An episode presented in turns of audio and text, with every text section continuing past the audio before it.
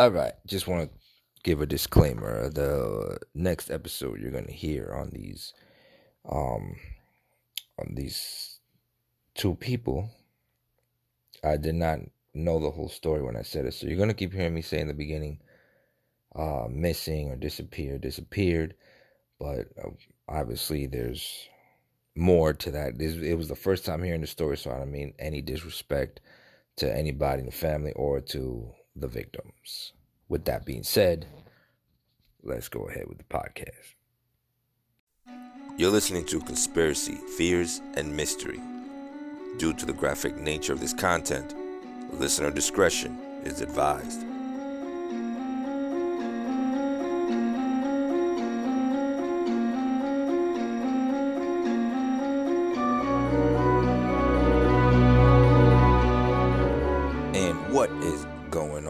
CFM brothers and sisters. How's everybody doing this week or this weekend or today or every day? How's everybody doing? Hope everybody's feeling great amidst this ongoing corona thing. But we're not talking about that. I don't even I'm not even interested in in even thinking about that right now. But anyway, today I was gonna I was gonna do an episode on uh sorry i'm turning up the volume here. I was gonna do an episode on um different things that i had i had it written down. I was gonna talk about oh, and i was just writing down new episode ideas today while i was at work when i should have been working. And i wrote uh, you know i was gonna talk about the anunnaki today and that's something conspiracy related or yeah whatever you want to call it. It's one of the things that I've read about a lot and, and have always in, intrigued me, the ancients, Sumerians, and all stuff like that. But I'm gonna do. I decided to talk about a true crime uh, story, two of them that go kind of hand in hand. Because I was listening to a podcast today that I downloaded because I have no signal where they put me to work at my job. I, I have no signal at all, so I'm I'm hurting. I have my headphones, so I downloaded. I have to start actually downloading podcasts, and I stumbled upon Crime Junkie, and these two ladies. I think they're from Indiana. I don't know if they live there, but they were talking about uh, this one particular episode. It's a very good podcast, by the way. Uh, Crime Junkie, and they were talking about uh, Nasia. Nasia, I don't want to mess up her name. Nasia Ferrell and Angie Barlow and there's really and it's it's this is why I wanted to talk about it because um I was thinking the other day why do people do true crime podcasts, YouTube videos and things like that aside from the news and stuff. And this is a perfect example of one of the I think one of the main reasons a lot of people do it is because podcasting and YouTube and you know videos has become the norm now, right? So it's a way for people to get their voice out there and their opinions and their products or whatever they're trying to put out. Uh, and when it comes to true crime or solving crimes or anything like that, this is a great way to get it out.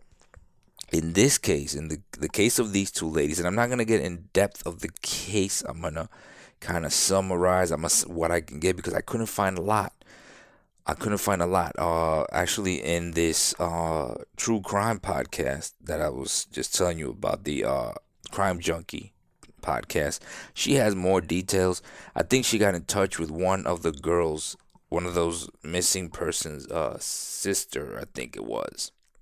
As I was listening, I was I kept getting interrupted with work, but um, I think she got in touch with one of them, and some she got some kind. But I was researching, and really, it's the same thing over and over, just from news um, articles and Fox and all different news stations and uh, the the indie channel and things from Indiana. But it's it's basically the same thing. The you know the disappearance. This has been over a year that both of these women, I believe, have have uh, have gone missing, and nobody's really talked about it. And and these aren't the only two. There's I'm sure there's a lot of names of people whose family members are frustrated because they're not being it's like it's like they're just left in the wind, you could say. Uh, they're missing or whatever, something happens and the police aren't doing anything and not to I'm not uh, just and you know kind of to play devil's advocate. I, I gotta say, you know, when you think about it, you know the amount of crimes that happen and the amount of people that are missing compared to the amount of law enforcement that we have, it can be overwhelming. And when you know, you just imagine, let's say you have, let's say, hundred police officers, you know what I mean, uh, and you know you have a missing person. Okay, then you know from day one, the first forty-eight or whatever you want to call it, they go and they do their work. They go into the crime scene, they do the investigation, they they take tips. People call, hey, has anybody seen this? Okay, we need evidence. Blah, blah. At the same time, they're still getting calls for other things. They're still getting calls for other crimes that are happening. So they've got to be able to walk a straight line a hundred different ways, you know, um, and they're being pulled thin really all over the place. But on the family side of the, the person and the, the, the loved ones, the friends, it's hard to just sit there and, you know, accept that. So that's why you see a lot of people. You hear about a lot of people that pay for their own um, their own investigators and all that stuff to go. They basically take the law in their not take the law in their own hands, but they kind of go and you know do their own investigations because a lot of times the police are so overwhelmed that they they kind of like okay this, and I hate to say like this, but they say okay this we're gonna have to put it to the side. It's, it's not as important as this crime. With this crime we have suspects we have we already have somebody in custody or we, we know who somebody is we just got to get this person or this thing. We got more evidence for this one we could solve this one faster than we could solve this one. We're not to waste manpower and hours trying to solve this. So you know that that's that's where you know that's it there's like a gray area right there you know it's like ah you know and and, and it's it's easy to say when you're not the family member in the end of the grief and the, the the frustration you know when when you're not at the end of that frustration of oh my god where's my sister? Where's my mom? Where's my kid? Well god forbid you know where's you know anybody. Easy to say that. But um i did find some articles so i found something on angie barlow here and i'm to read some of this right here um, that what what I found on her, and this is from uh, TrueCrimeDaily.com. I'm sure if you listen to this podcast and you've hear you've heard you listen to True Crime, uh, you probably know this website, or you, maybe you don't. But I'm gonna read some on Angie Barlow and see what if there's anything that may ring a bell if somebody who's listening knows anything. So anyway, it's just days before Halloween 2016 for Indianapolis roommates Angie Barlow and Mona Jackson. And after 11 years of friendship, 24 year old Mona and 23 year old Angie are more like sisters than friends. I was adopted into their family, not necessarily paperwork, but yeah. And she's also adopted in my family as well. Mona Jackson tells Crime Watch Daily. Angie was sometimes willful little sister she never had.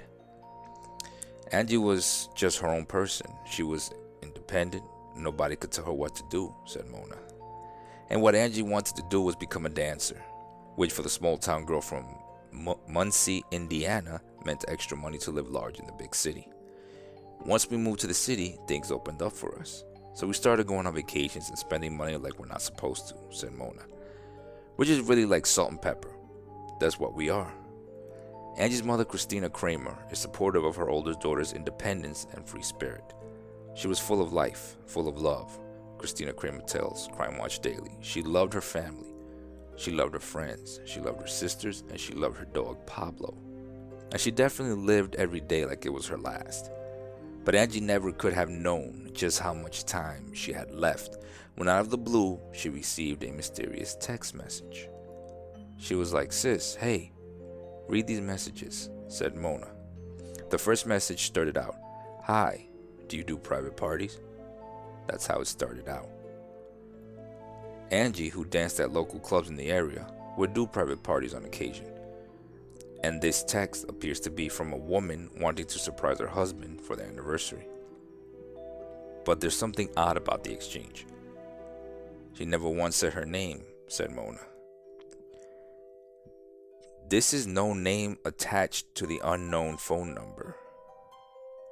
But that doesn't deter Angie. Although Angie has done private dances before, her best friend Mona gets a full gut feeling that this one is different. It just wasn't adding up. And I told Angie, I said, please do not do his private party because it just doesn't seem right at all. Mona tells Crime Watch Daily.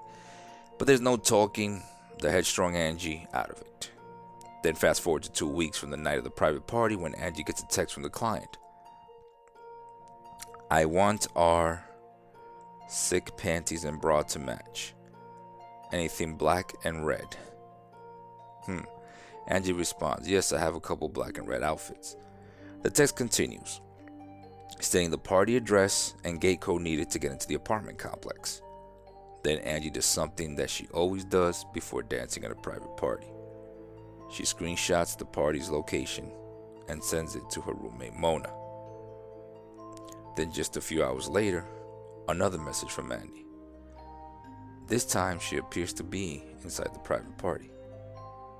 There was a Snapchat that she had, and it was about 11:45 on October 26 in the evening, and it said, "Doing this private party." And we do believe that that Snapchat was taken in the bathroom at the apartment, said Angie's mother, Christina. In the pic from her Snapchat, there's a big smile on her face. Everything appears to be fine. But by the next day, nothing. Nobody's heard from her. Nobody's seen her, said Christina.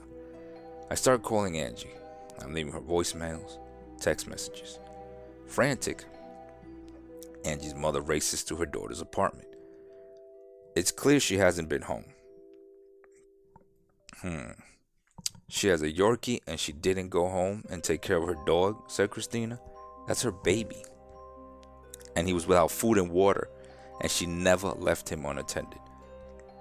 Then, 17 hours after Angie sent that final post on her Snapchat, Mona remembers the screenshot that Angie sent her of the party's address.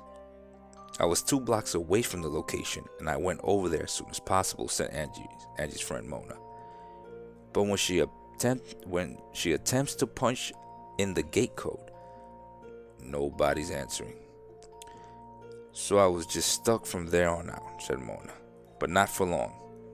That's when Mona I'm sorry, that's when Mona takes matters into her own hands. Immediately, Mona and Christina head to the police station to file a missing persons report while still holding out hope she'll show up. Cops get their hands on surveillance video from the apartment complex. When detectives hit play, they can't believe their eyes. The surveillance video from the apartment complex shows Angela Barlow's vehicle, which is a blue Pontiac G6, leaving the complex at about 3:30 in the morning, said Indianapolis Metropolitan Police Detective Jose Torres. Detective Torres dissects the video frame by frame, and what he sees next is nothing short of spine chilling. Directly behind Angela's car is another vehicle. It appears Angie isn't alone. The last time anyone heard from the Indianapolis woman was when she sent a Snapchat from what appeared to be inside the party. Then police uncover shocking surveillance video showing Angie's car leaving the party, time-stamped at 3:29 a.m. It shows the apartment gate open and both cars appearing to leave together. There were they were that close where the gate opened up for both vehicles, said Detective Torres. It wasn't like any space in between them. It was literally one right behind the other. Is it possible Angie isn't missing at all and out with a friend from the party. Maybe she's off somewhere, said Angie's mother, Christina. Maybe she drank too much or whatever, you know, trying to justify anything, you know. Coming up with anything I can do to justify why she's not answering her phone, why she didn't come home. Either way, Angie's family and friends waste no time. They organize a search party and distribute missing persons flyers. We started handing them out all over the city, said Angie's mother, Christina, posting them whenever and wherever we could, posting on social media, just anything we could to try and get the word out. We held on to hope that she's still out there waiting for us to find her. Meanwhile, investigators focus in on the shadowy figures driving those two cars. With the video, you cannot see who is actually driving either vehicle, said Detective Torres.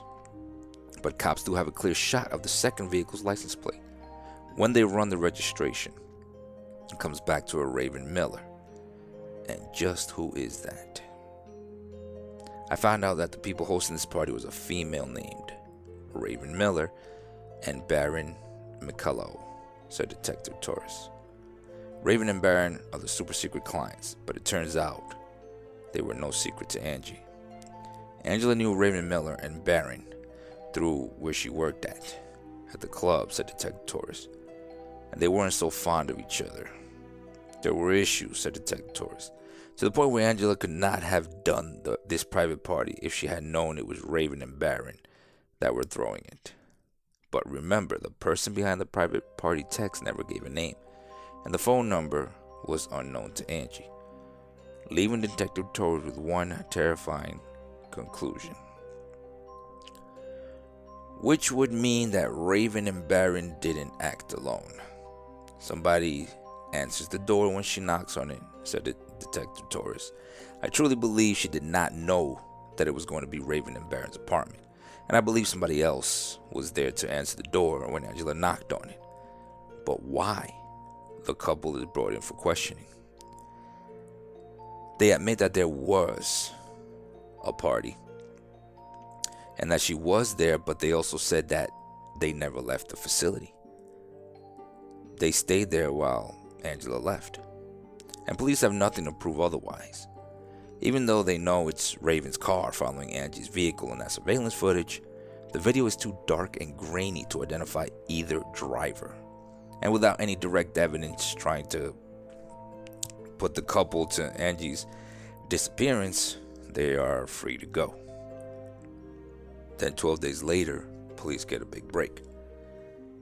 Her vehicle, the Pontiac G6, was located, said Detective Torres.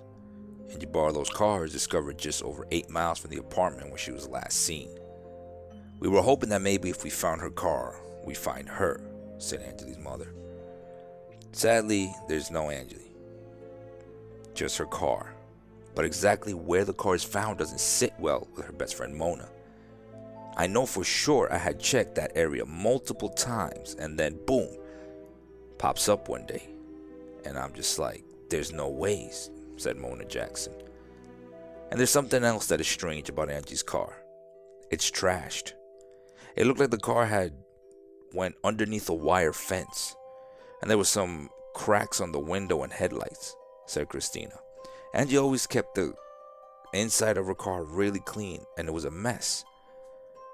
The car is taken in for processing. There's a possibility that there was some leads found in the car, but it isn't enough evidence to find out what happened to the missing woman. I don't want to compromise the investigation because it's still ongoing, so I'm not going to say exactly what was found in the vehicle, said Detective Torres. While investigators hold their cards close to their vest, the race is on to find Angie Barlow. Her parents put up digital billboards all over Indianapolis and post a $5,000 reward. But sadly, seven months pass and there's no sign of Angie Barlow.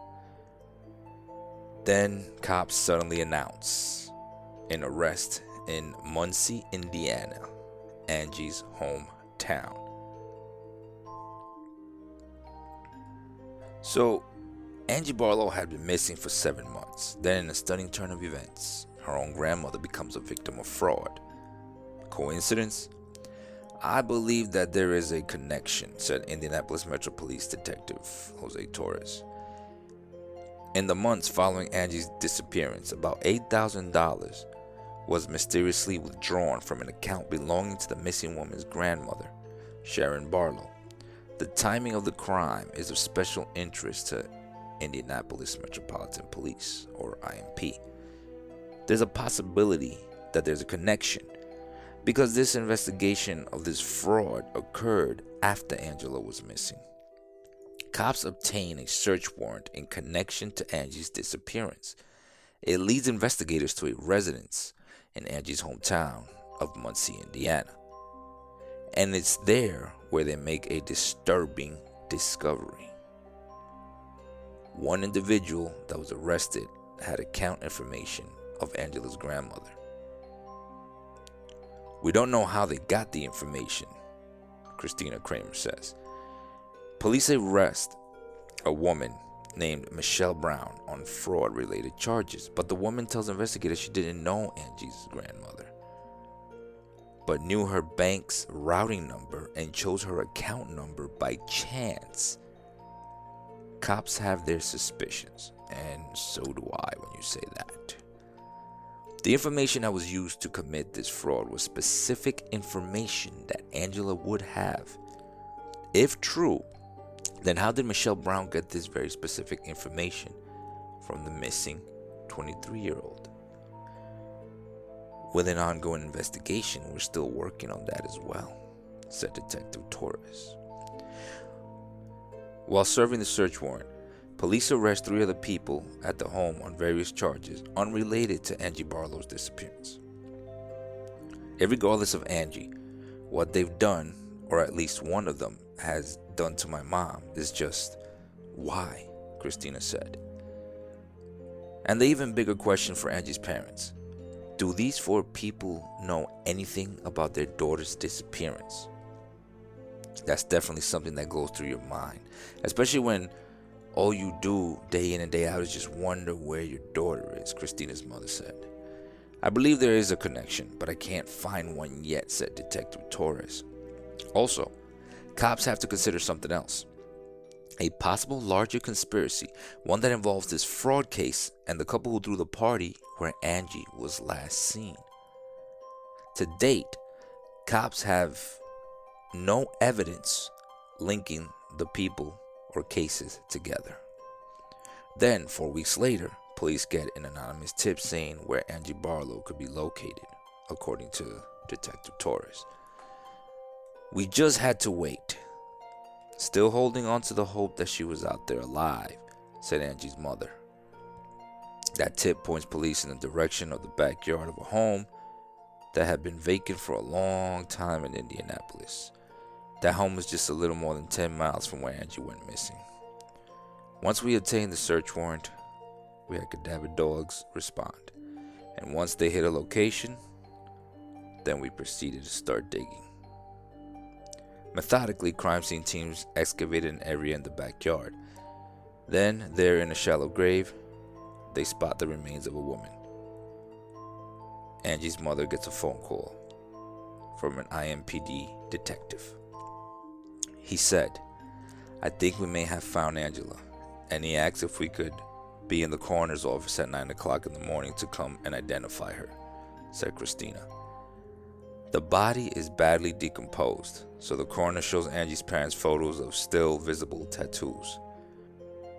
Those are images that you see when you go to bed and it wakes you up in the middle of the night because that's something no parent should ever have to go through, said Christina.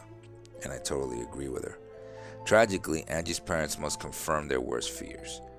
That was, in fact, my daughter, and we had to sit in the coroner's office and give the Jane Doe a name. And at that point, the Jane Doe was Angela, said Christina.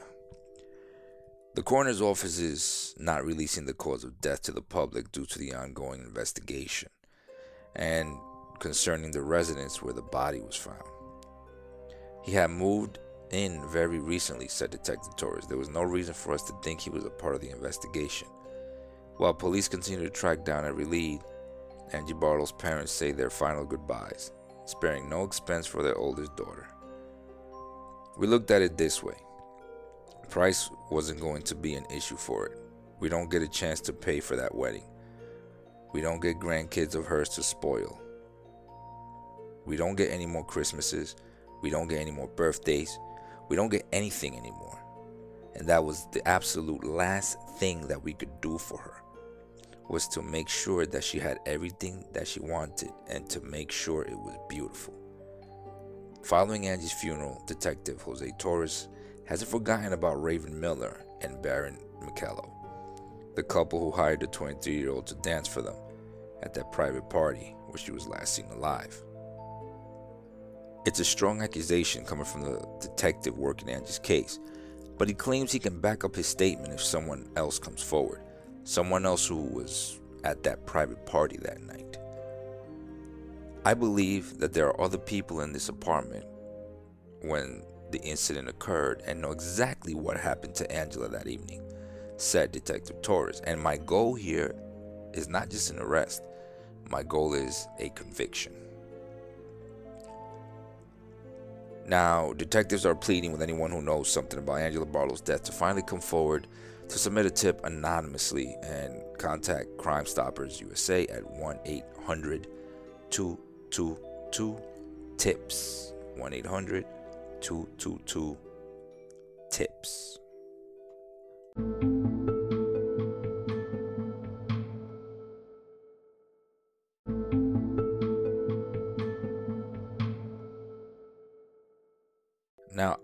Couldn't find anything really uh, detailed on Najah Ferrell um, from Indiana.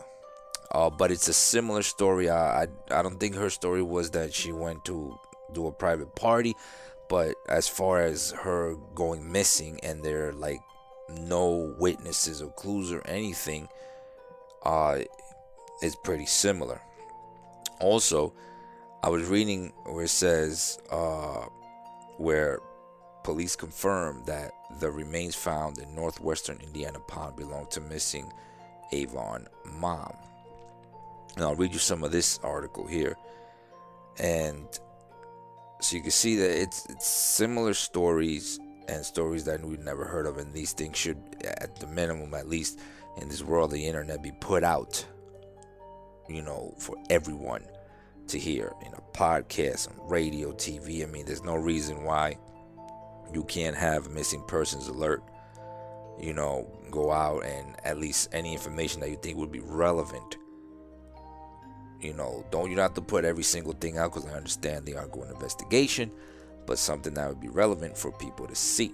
So, this is what we got from Fox 59. This is the close thing, and I'm sorry, I'm reading out of a big budget, uh, you know, news news uh, station. I, I rarely do that. I try to find articles and things when I research from more, I want to say, down to earth. Uh, sources because these big news medias they lie a lot and I don't trust them. But the Avon Police Department confirms the human foot found in a Crown Point pond did indeed belong to missing mother, Nasia Ferrell. The FBI will not be examining the remains for any further clues. The remains were found in early April by a man who caught it while fishing. While police used a tattoo on the foot to preliminarily identify it as Ferrell's, they were awaiting DNA testing before officially confirming that it belonged to her. Either way, they found a foot. That's pretty crazy on its own. It doesn't matter who it belongs to. There's a foot in a pond where I'm fishing. It's big news. Police say DNA analysis by the Indiana State Police Lab has now confirmed what they initially gathered. Ferrell, was 30, close to the uh, Angie's age, I believe she was around a little bit, maybe a little bit younger, Ferrell, who was 30, was last seen March 15 at her apartment in Avon. Officials have found her car and various items that belonged to Ferrell, but still don't know what happened to the mother of five.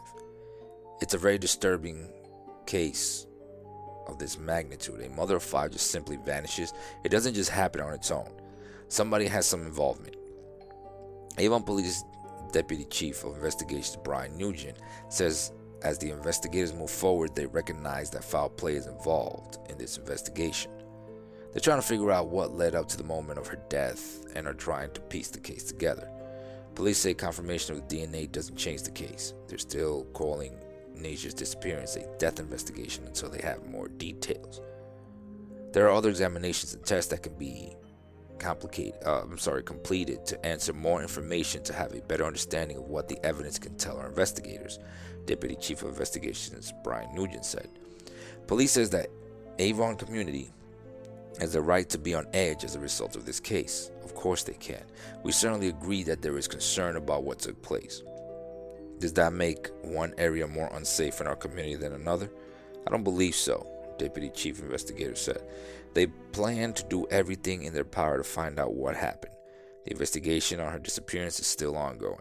Anyone with information that may be relevant to Ferrell's disappearance is asked to call Crime Stoppers. Again, this was at 317 262 TIPS. That's 317 262 8477. So you have two stories of two women that go missing. And this is the first I hear of it. I, honestly, I follow.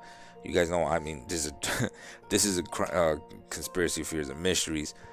Basically, you know, aside from cryptids and conspiracies and scary things, I do a lot of true crime. And if you go down the list of my podcast, you'll see a lot of true crime. I've do I've done a lot of most of the crimes I've done have been ones that have been solved already and past crimes just uh, because like i said everybody has different reasons for why they may do uh, a true crime podcast or a true crime youtube channel or put out information like this.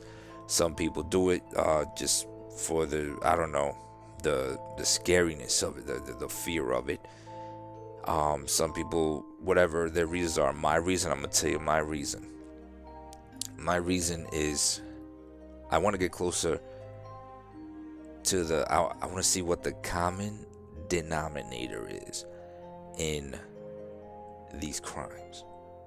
They ha- there's something there's a common denominator. I know it's easy to say, yeah, they're crazy.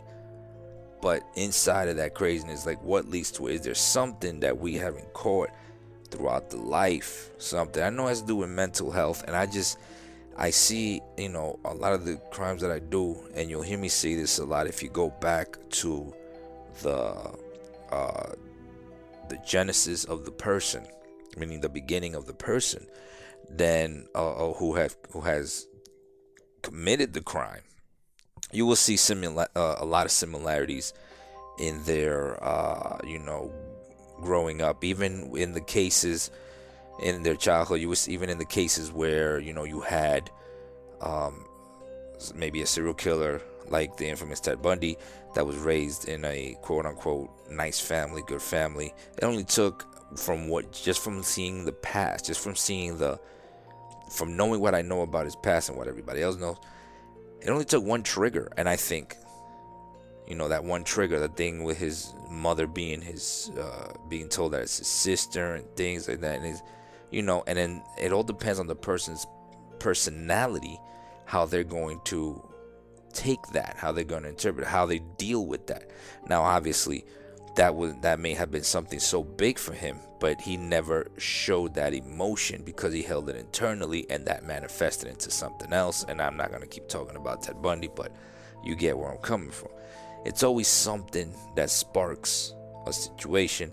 A lot of times, of course, you know, uh, they're drug fueled. I think with Angie Barlow, um, there was drugs and alcohol involved in the reasoning behind her situation. Why whatever happened to her happened.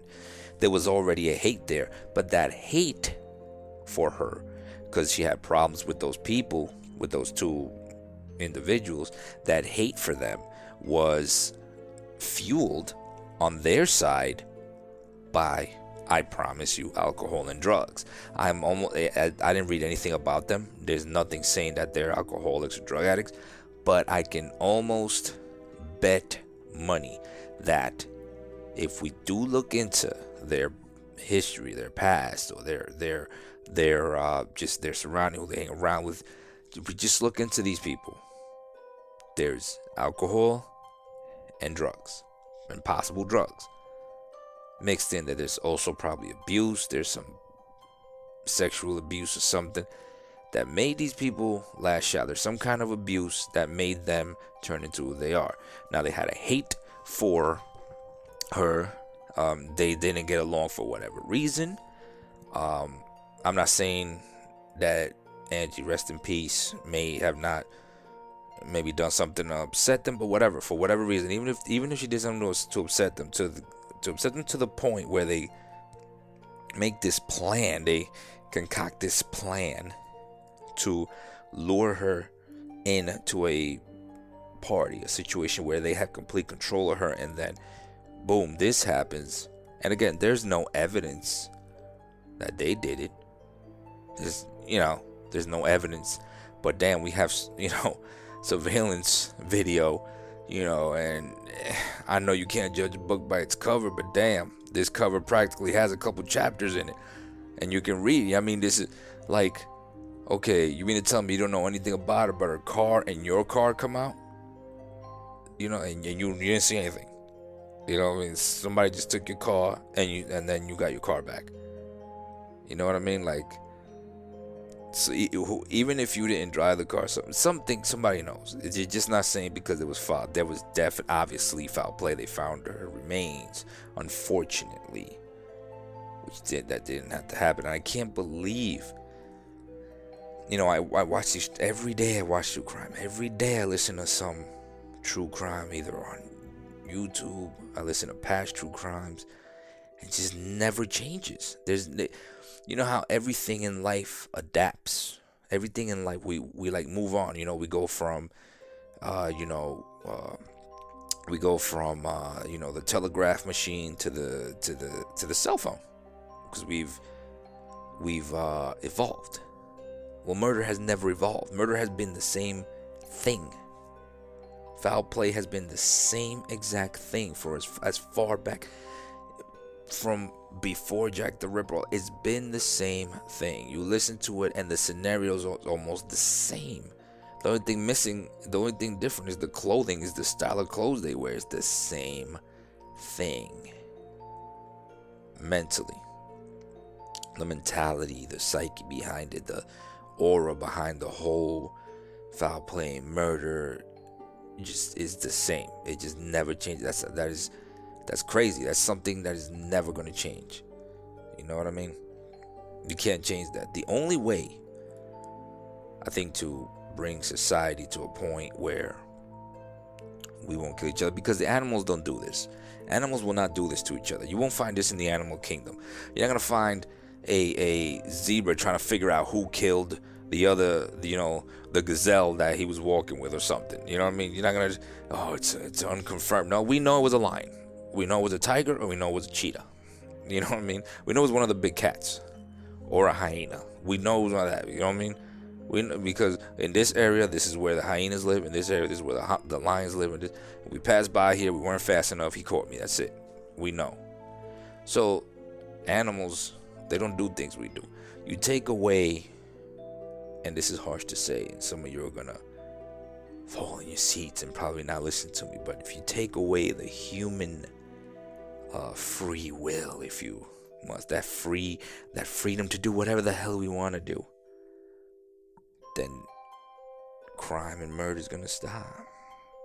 Think about it. The only reason we do is because we have the power of choice. We have the power of of free will. We have we can think on our own. We can say yes or no to this. We can we don't follow any pecking order. We do whatever the hell. We're, we're all one percenters.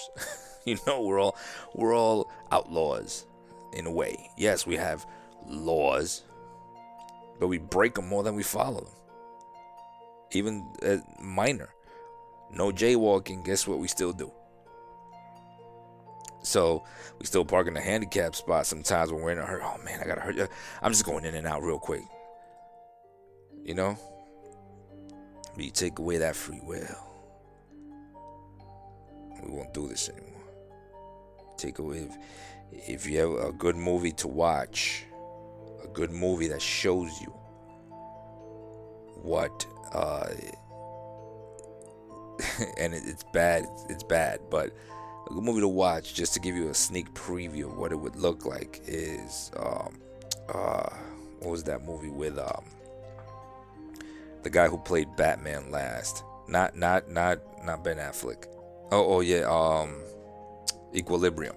Equilibrium. In Equilibrium, you see that we're taking that drug that took away their feelings, their emotions, their and it's sad because it took away their love also. It took away sadness, it took away anger. They were just emotionless humans walking around. It didn't matter if somebody died. It didn't matter if somebody if somebody was born no happiness, no sadness, but everybody, but there was no murder. The, the murder rate was like zero. The only people that were doing murders was the government. so watch the movie, but yeah, that's it's it's sad, and and you know uh, I'm gonna start doing more of these disappearances. I'm gonna start looking up people that are disappeared. You know, because even with this with a podcast, uh, YouTube video, and the YouTubers that do the true crime and all that stuff, it's good. I think it's good, not just for entertainment, but because you can be you can do an episode where it only takes one person to be like, "What? What do you say? Oh my God, I know that person. Wait a minute, I remember that. I was I was living in that apartment in that year. You know, I was living in the apartment next door. I was living the apartment down the street. I remember, or you know, I used to work with the guy who lived next door, and I remember him saying, "This, this, you know, it could be anything." So we gotta look out for each other, people. We gotta look out for each other. But anyway, don't forget to like subscribe, guys. You know how it goes. Follow me on social media, and you can catch me on Anchor FM and uh, Google Podcasts and Apple Podcasts and Spotify and all the other cast, cast, cast. And of course, you can uh, follow me on social media at Mystery Crime Cigar. Look for Mystery Crime Cigar. Um, I don't know which one is uh again with the social media, man. With the social media, it's like I don't know. I'm, I'm, well with at least with the Instagram, but in Instagram, look for Mystery Crime Cigar. That's my Instagram page. Follow me on Instagram. It's a new page. It's a new one. I got some pictures of me on there, and some pictures of. Matter of fact, I'm gonna take. I'm gonna take a little quick video of me talking right now so that you can see I'm recording a podcast, and that's gonna be on the episode. I'm taking this and I'm putting that on Instagram. I put a little snippet of me talking. Anyway, go follow me, man. Follow me. I don't I don't do the Twitter, so don't expect no Twitter, right? Again, don't forget to like, subscribe, follow me on social media, man. I will see you on the next smoke.